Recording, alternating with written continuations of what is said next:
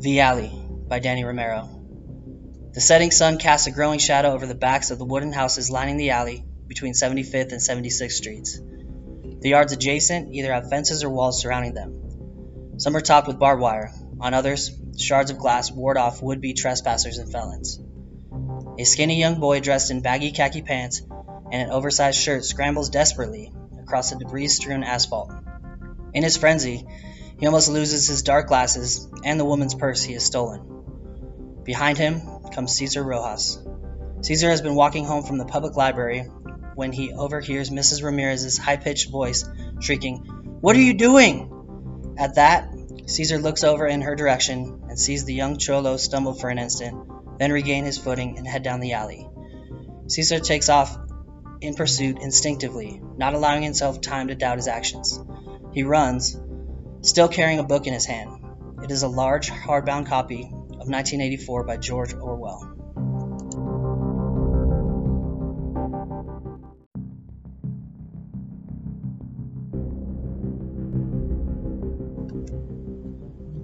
Caesar uses it much as a relay runner uses a baton, legs moving in a rhythmic motion, arms pumping the book up and down like a piston. He is a horse, pumping his feet hard into the asphalt, step after step, trying to reach his target. Two years earlier, as a sophomore, he had been on the track team, but his lackluster performance had left him feeling a more urgent need to get into college rather than running in track meets or relay races. That was the reason he had been spending so much time at the library. His English teacher, Jay Smith, had given Cesar a list of books that he should read, and 1984 was one of them. Now, when Cesar read the newspapers and watched the television news closely, he saw the cheating, lying, murdering, and stealing, and the resemblance between his world and that of the main characters in Orwell's novel grew more apparent and frightening. And he wondered what he could do to make this less true. He wondered what he could do to make a difference. The pair cross Crockett Boulevard and past the grammar school. Cesar continues its chase of the khaki clad figure. Plastic bags filled with garbage were flying like grenades back at Caesar.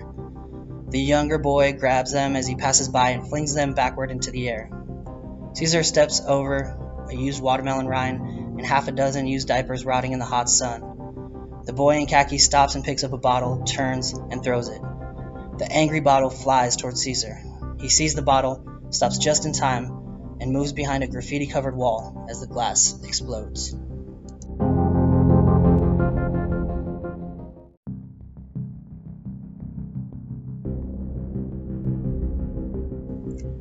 The pair cross Lou Dillon Avenue and come to the Lozano's yard, a yard that is full of old cars, bushes, and weeds.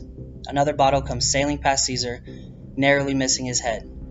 The thief has stopped and is hiding in some brush near the Lozano's yard. Caesar proceeds with caution. He notices the heavy traffic on Alameda, thousands of cars speeding north and south. He tries to listen for the thief, the sound of his own heart thumping in his ears. The thief lunges at Caesar from the bushes, this time with a piece of broken bottle in his hand. Caesar quickly raises the book in front of him and deflects the blow. The glass sticks like a knife momentarily in the cover of the book, then is twisted free. Caesar slams the spine of the book onto the face of the other boy with all of his might. The dark glasses go flying. Blood splatters over both boys as Caesar grabs the hand holding the broken glass and turns the wrist until the weapon is dropped. The younger boy pulls Caesar's hair and head backwards in an attempt to gain control. Caesar backpedals, brutally knocking both of them to the curb. Caesar turns the boy over.